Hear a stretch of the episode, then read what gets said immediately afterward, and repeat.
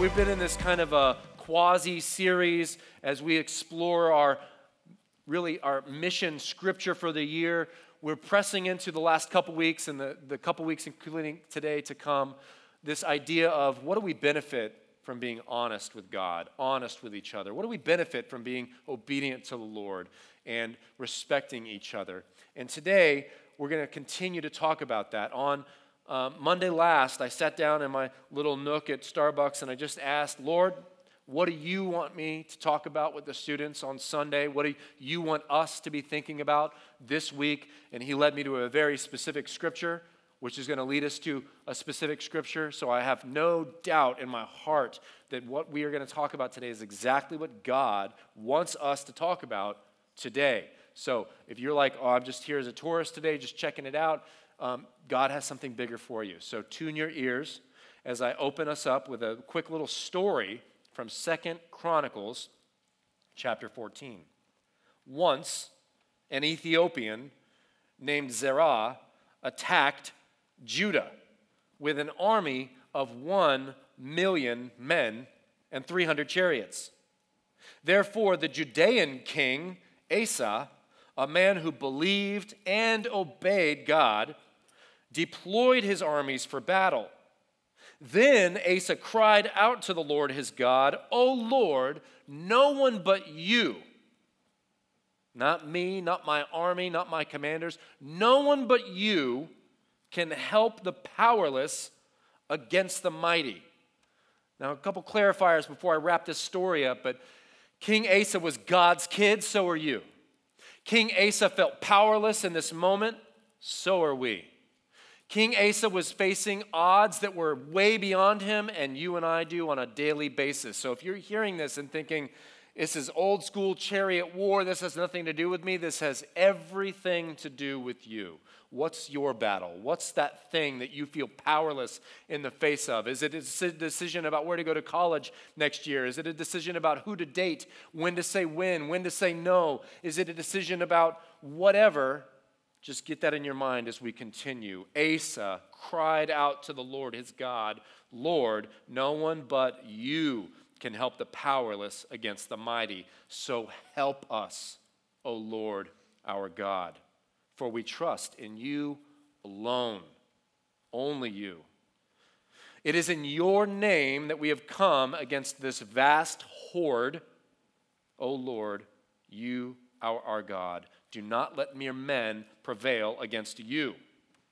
And so the Lord defeated the Ethiopians in the presence of Asa and the army of Judah, and the enemy fled.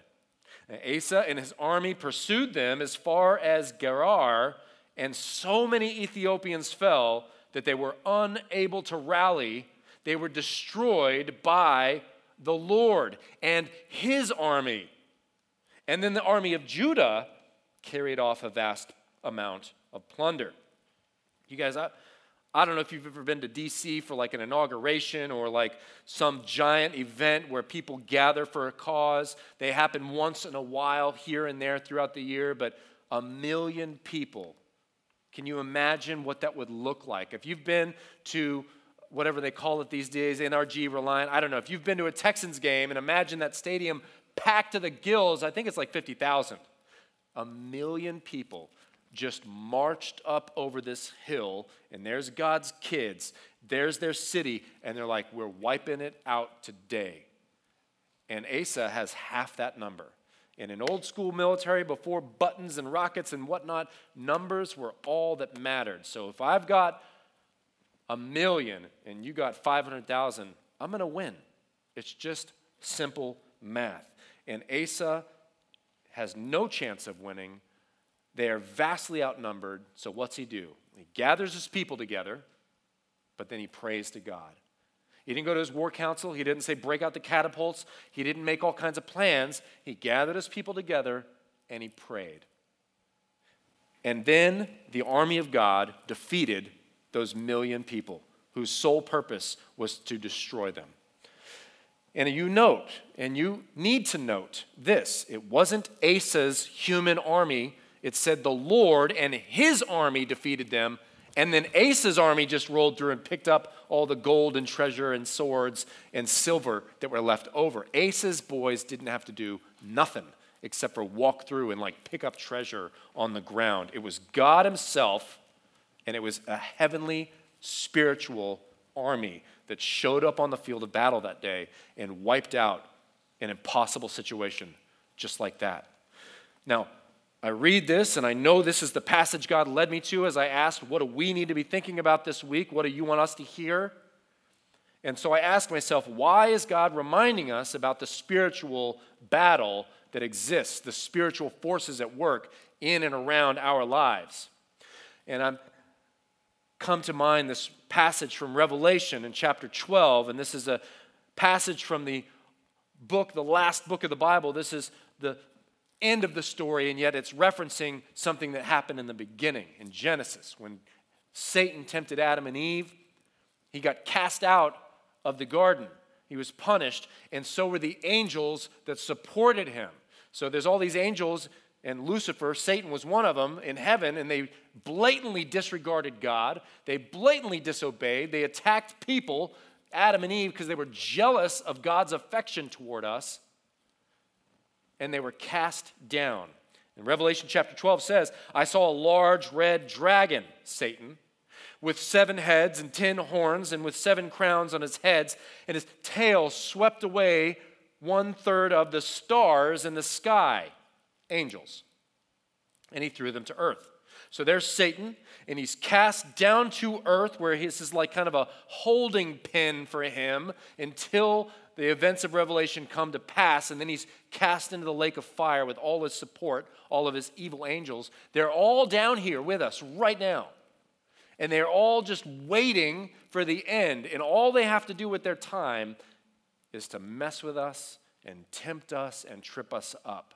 And God is reminding us of the spiritual battle to remind us of this. We are not alone down here. You guys know my example that I use, but when you're alone in your room at night and your mind is going a mile in a minute in every direction and you have no control over your thoughts and you know that 99 times out of 100 your thoughts are just depressing and defeating and you're thinking that you're garbage and you should take your life or you should you're just unforgivable do you really think that you are alone in those moments or is your spiritual enemy who is here to lie to you and destroy you and steal from you in the room around your house just saying you suck you're going to fail.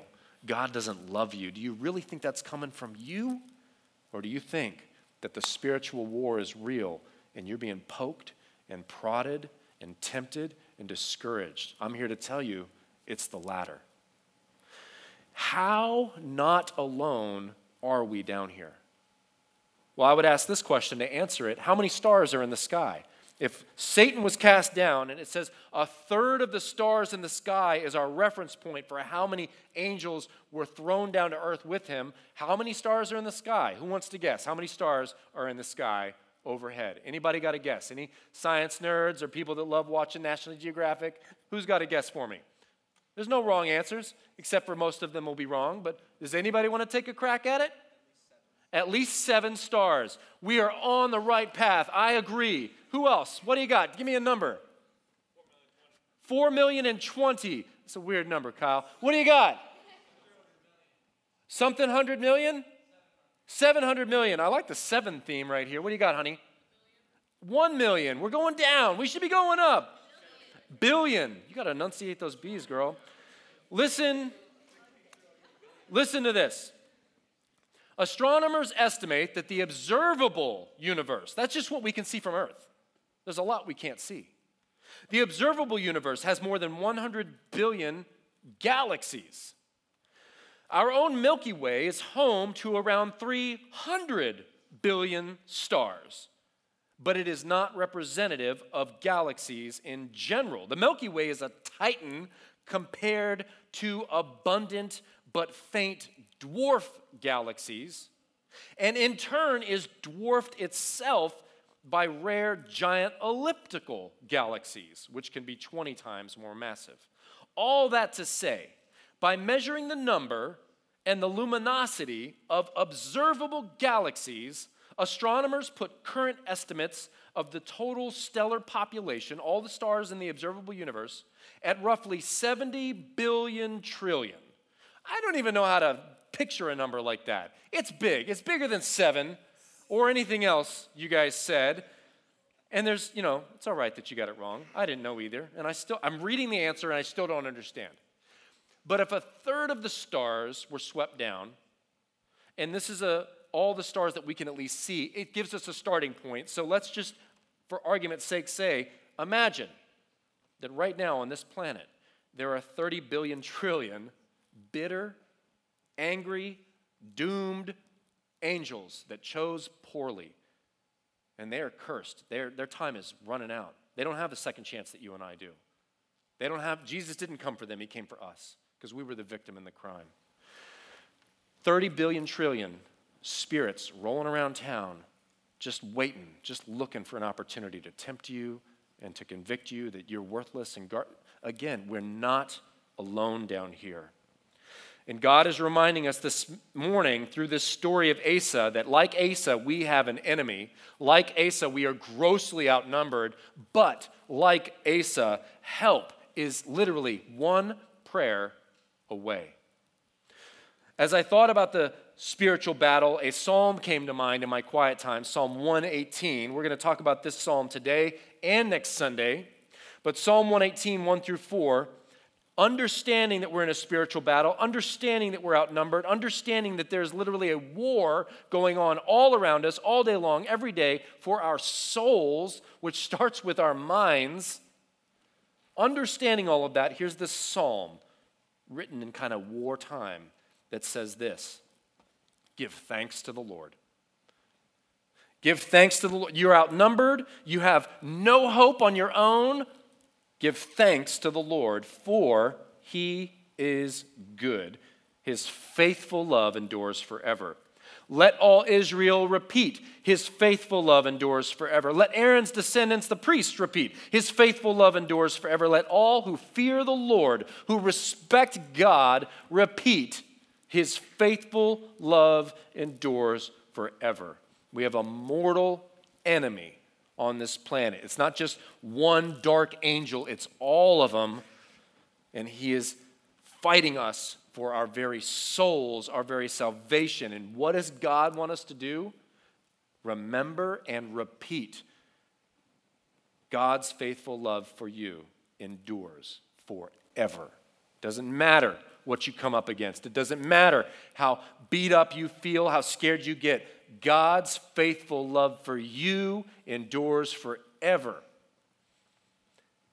You know, if God repeats something in Scripture, He wants you to notice, He wants you to remember. He says this four times.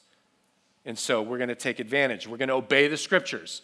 And I want you to reach under your seats and grab your pen and paper. And you can write it pretty, you can write it fast, you can write it artistically. I want you to write down right now God's faithful love for me endures forever. God's faithful love for me endures forever. I'm just going to say it again because it sounds good. God's faithful love for me endures forever.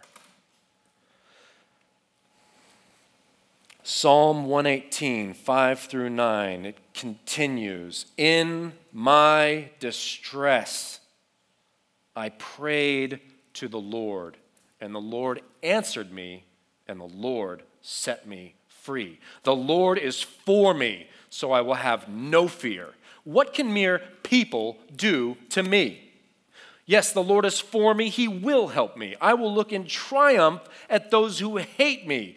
It is better to take refuge in the Lord than to trust in people. It is better to take refuge in the Lord than to trust in princes. Real princes or spiritual principalities? I'd say both all these amazing things that God is for us, that He cares about us, that He will help us. It's better to take what are those contingent on? The fact that we have distress in our life. We need those things because we have distress. Let's clarify, let's define what is this distress that God wants us to be aware of. Here's the definition distress is that which causes great pain, anxiety, or sorrow, acute physical or mental suffering, affliction, or trouble. You guys, every one of us in this room has at least one of those in our life today. Are you feeling great pain in your life today? Are you experiencing anxiety? Who's taken the STAAR test this month? Anxiety. Are you feeling any amount or are you, are you overwhelmed with sorrow? Have you lost someone? Have you lost your way? Are you sad about anything? Yeah, we know sorrow, acute physical suffering. Who's been to the dentist for a root canal? Acute physical suffering. Mental suffering, as I think the big one for all of us. Don't, don't we torture ourselves with our thoughts? Don't we beat ourselves up? Don't you know that you are not alone? That that is not you alone torturing yourself? That you have a spiritual enemy that is causing you acute mental suffering by messing with your thoughts and your mind? We all know affliction. We've all had or are in some sort of trouble. And knowing that, what does God say to us? Pray to me, and I will help you. I want to see if maybe we can get a little more interaction in there one more time before we move on. But do you have any of these, and what's causing it? Somebody answer me. Does anybody have any sorrow, any affliction, anything bothering them, and what's causing it? What do you got in the back? You and your dad's relationship. Man, me too. Me too. I haven't talked to him in months. And just thinking about him causes me acute mental suffering as I'm like, is he even alive right now? Like, I haven't seen him. He's an alcoholic. He could, he could be gone. I relate with you, Miles. Who else? Who's got some pain, some suffering? What's causing it? Doesn't have to be anything major, but it could be. What do you got, honey? Geometry. Geometry. Math sucks. Math is the devil. I hate it. I still have dreams at 42 of being in high school and going to a math test, and I'm like, I don't know what to do. I saw a hand over here. What you got? Did you say scurvy? Surgery, surgery too? Yeah, Taylor's got to have surgery. I don't like the idea of that. That's scary. Matthias. French class. That's right. French. No, no. I got it. Anybody else? What do you got, Bean? Passing my CBMA test. Passing your test in two weeks. What do you got? Uh, colleges. Colleges. That's I mean, that's the next four years of your life, right? You should pray about it. God knows exactly where you're supposed to go. So you guys have examples, and I know for every hand up, there's like 30 that didn't. You know what it is to suffer. I want you to again take your card and pen, and underneath that promise of God that his faithful love endures forever, underneath it because it's less than, underneath it because it's not as big as, I just want you to write what's stressing you out? What's causing you anxiety, sorrow, pain? This is just between you and the Lord. Nobody's peeking over your shoulder. And if they are, they, man, they got their own problems. But just between you and the Lord, He wants to deal with your distress today. Just own it. Just be honest with Him and write it out. And if there's more than one, take your time. But I'm going to keep talking.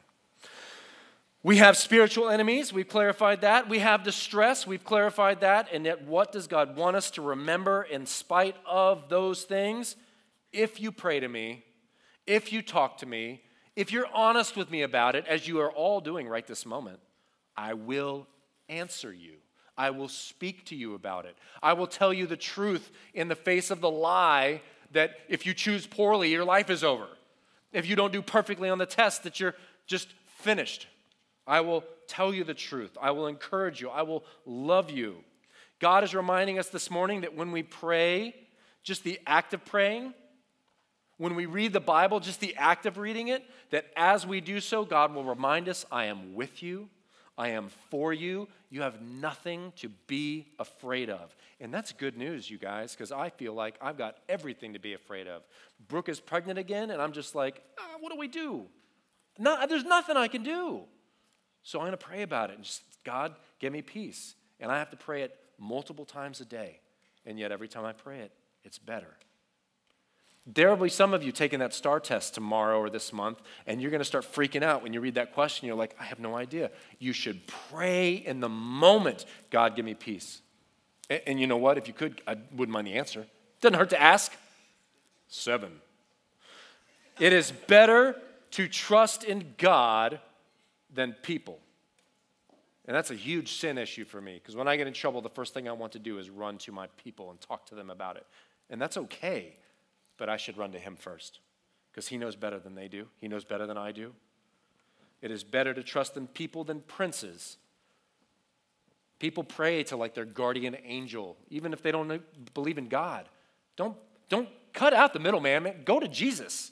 Pray to Him. It is better to trust in God than presidents.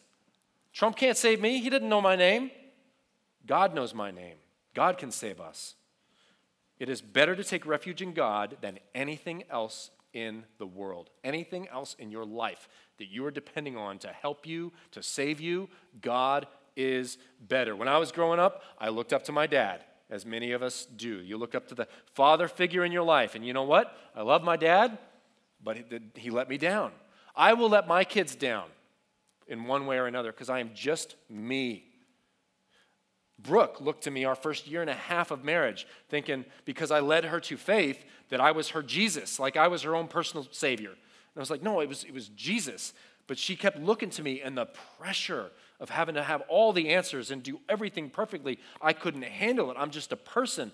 People are good, parents are good. We should talk to people, we should rely on them to be there for us, but it is better to take refuge in God than people. My dad let me down, so I made my brother, my older brother, my idol, and he was my go to. Like, I just think, what would he do? I would, I would come to him when I had problems until the day he came home from college one weekend and to entertain his friends was just shooting me with a pellet gun while I slept. My brother let me down. People can hurt us. Doesn't mean no more people, but like it is better to take refuge and to place our trust in God than in people. I tried putting my trust and find my refuge in relationships, friends, girlfriends, and became a codependent until I couldn't be by myself. I didn't even know who I was alone. That let me down. And then I put my faith and my trust and made my refuge alcohol. Do you have something you're using to numb the pain of your distress? Do you have something where you just immediately go and that's your hidey hole when things get tough? It is better to take refuge in God than that. In fact, most of those things make it worse, and you know it.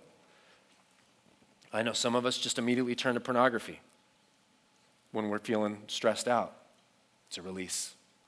It's not. You know how you feel when you're done guilty, ashamed, worse than. It is better to take refuge in the Lord. Some of us turn on the television and watch eight hours. Some of us sleep until like our alarm goes off and we just hit it. We go to sleep even deeper. Some of us just disappear into video games. It is better to take refuge in the Lord than in any of that stuff. So, what is your refuge? Where do you like to hide? Just be honest with the Lord. He wants to talk to you about it. He wants to let you know, I have better for you. It's not shame on you for finding refuge in this, it's, I have better. I have so much better, like you can't even imagine. Is your refuge your friends? God is better. Is it your family? Great, but God is better. Is it food? Is it drugs? Is it, is it medication? Fine. God is better. Nothing compares to, nothing saves like Jesus. He will never let you down if you are honest with Him, if you obey Him, and not perfectly, like He's just looking for you to try. If you just trust Him, take some baby steps of faith toward Him, He will never let you down. I have learned that in, in learning that, that Jesus is trustworthy, that being honest with him with my garbage is good, something I've learned that I feel like we need to hear this morning is that you will begin to see Jesus not just the way he was on earth, but the way he is right now in heaven. When we think of Jesus on earth, we think of this soft, kind shepherd that was always like walking around with a lamb, petting it, and he's just like, How's it going? You want to have some fish with me? Let's hang out. But there is so much more to our king than that.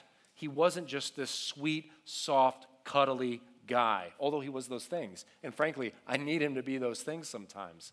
But I also need him, and you need him in this life filled with distress and a spiritual oppression and dark armies coming against you to be more than that, to be the king, to be the conqueror that he is right now. He's literally up there just looking at his father saying, Can I go rescue them now? Can I go get him now? Like, I'm just picturing it right now. He wants to save you today. And you can receive that today by just saying, I, I do need you. I know some of the stuff you guys are going through. I love hearing about it. I'm honored to pray with you. I cannot save you, but He can. I just, I hurt for you guys. And I would ask you the question are you not tired of life and fear and intimidation pushing you around? Ask for help. Be honest with God. When you are, and when you do, He protects you. He will bless you, and He will make it like you're just walking through this field of trouble, this army that was coming against you. And all you have to do now is pick up treasures and lessons and good things, just like Asa. They never had to lift their swords. I want you to bring that distress into your mind that you wrote down a moment ago. I just want you to look at the word or think of the situation or the relationship that's causing that pain for you. I want you to think about how you feel when you wake up in the middle of the night and you're just freaking out. I want you to let yourself just touch the anger or the fear or the shame that is trying to rule you and discourage you and I just want you to hear, as I believe God wants every one of us, myself included, to hear, as scary and as intimidating as that feeling is, that emotion is, our enemy is. And I'll talk about it next week, but I've seen it with my own eyes before, and it is, it is dark. As bad off it is, as that is, it has nothing. It cannot hold a candle to how amazing and powerful and mighty your Savior is right now, looking down and listening to this sermon from heaven. Listen to how Jesus is described in Revelation, how he desires to be for you right now. Not against you, but for you. I saw heaven opened, and a white horse was standing there, and its rider was named Faithful and True. For he judges fairly and he wages a righteous war on your behalf. His eyes were like flames of fire, and on his head were not just one, but many crowns. A name was written on him that no one understood except himself. He wore a robe dipped in blood, and his title was the Word of God and the armies of heaven. The armies of heaven. Lucifer's got a third. We still got two thirds, not that we need him because we got Jesus, but the armies of heaven, picture them, beyond number, dressed in the finest of pure white linen, and they followed him. They obeyed him. They looked to him from white horses, and from Christ's mouth came a sharp sword to strike down the nations. And he will rule them with an iron rod, and he will release the fierce wrath of God the Almighty like juice flowing from a winepress. And on his robe, at his thigh, was written this title King of Kings and Lord of Lords. I want to hang out with that guy. I want to stand behind that guy and say, Is that really all that you had for me in that life? because this guy and his armies, they've got my back. But you guys, do you understand? You don't have to wait for them to have your back. They have your back, and Jesus has your back right now. And all he's waiting for is you to be honest about where you're hurting and ask for help. That's all Asa did. This is more than we can handle, God. Will you help us? Oh, yeah. Check this out.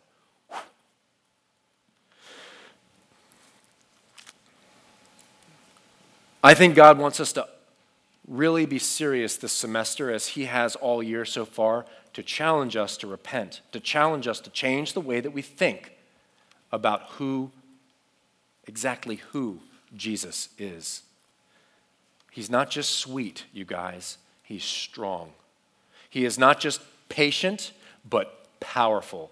And He is not just kind, He is a conqueror. And He is all of that and more, not against you, but for you. We are not His enemy. Satan is, and He has no chance. But if you don't ask for Him to be your Savior, if you don't ask for Him to help you, you have no chance. I have tried to fight that fight on my own, and I'll talk about it next week. It is a forever losing battle. Until I asked for Jesus to help me, I did not stand a chance.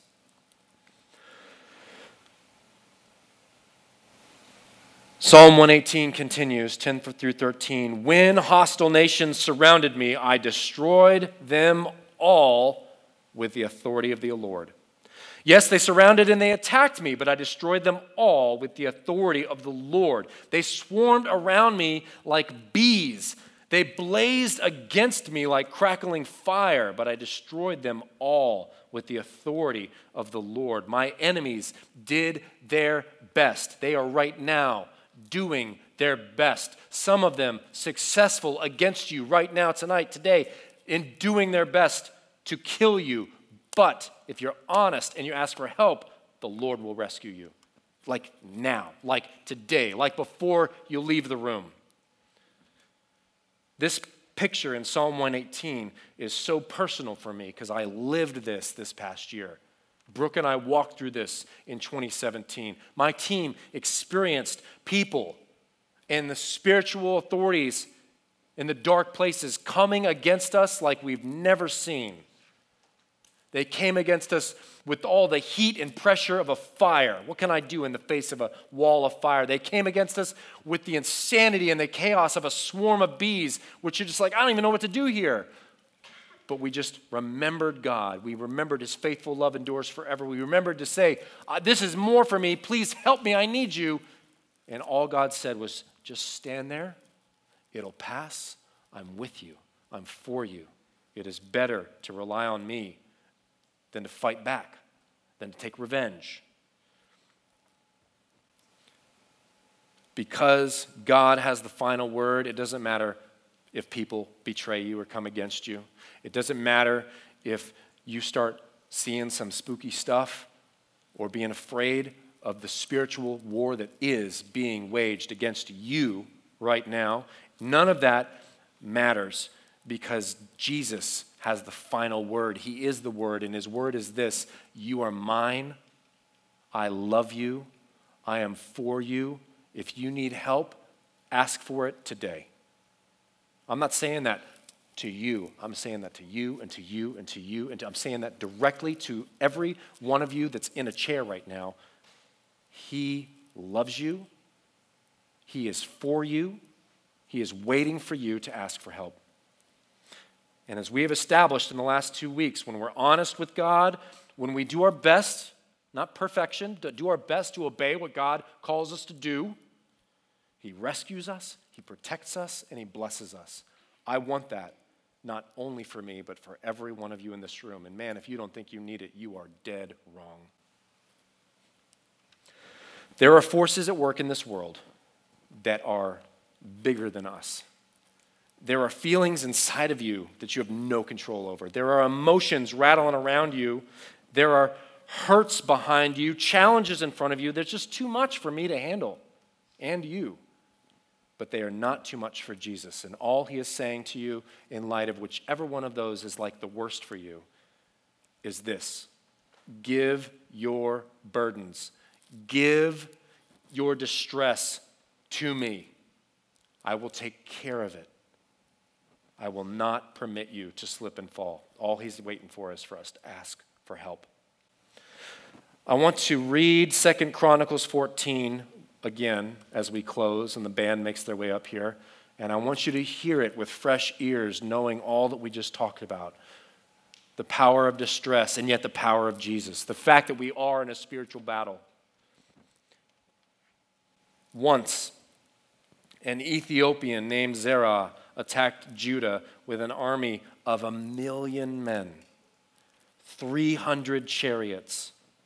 Therefore, the Judean king, Asa, God's kid, just like us, who believed and obeyed God, just like us, he deployed his armies for battle and then he cried out to the Lord his God, O Lord, no one but you can help the powerless against the mighty. So help us, O Lord our God. Do not let mere men prevail against you. And so the Lord defeated the one million in the presence of Asa and the army of Judah, and the enemy fled. And Asa and his army pursued them as far as Gerar so many Ethiopians had fallen that they were unable to rally. They were destroyed by the Lord and by his army. And then the army of Judah carried off vast amounts of plunder. He asked for help. He was honest with his situation, and God protected them, and God blessed them. And God literally had them walk through the battlefield, never having to hurt another person, but just pick up treasure. It's the same for you if you will be honest with God this morning and ask Him for help. And you know you need it. I need it. So I want to invite you and share with you how we can respond today. The main way being take that card and take that pen and why don't you just write a prayer to the Lord and just be honest with Him? These are your conversations between Him. I'm not going to come through and read it and be like, oh my God, you're struggling with what? Like, this is what God has been waiting to hear from you. This is between you and Him. But as you do so, I want to put up those words from Revelation 19. Because the reality is, many of you have probably prayed this before, but maybe you have forgotten. Maybe you don't realize this is the God you are praying to. He's not some sweet guy that you're trying to get the attention of. He is this mighty, conquering king. That's who you're inviting to wage war on your behalf. And if maybe the main thing for you today is to just change the way that you think about Jesus, perhaps there's a one liner or a sentiment in these verses that describe your Savior that you just need to grab onto and cling to and own and admit to yourself and repeat. Maybe you need to see Jesus as this titan with flames of fire in his eyes. Maybe you just need to picture your king showing up with an army behind him saying, Where do you need me? Write it out. Draw a picture of it. I don't care.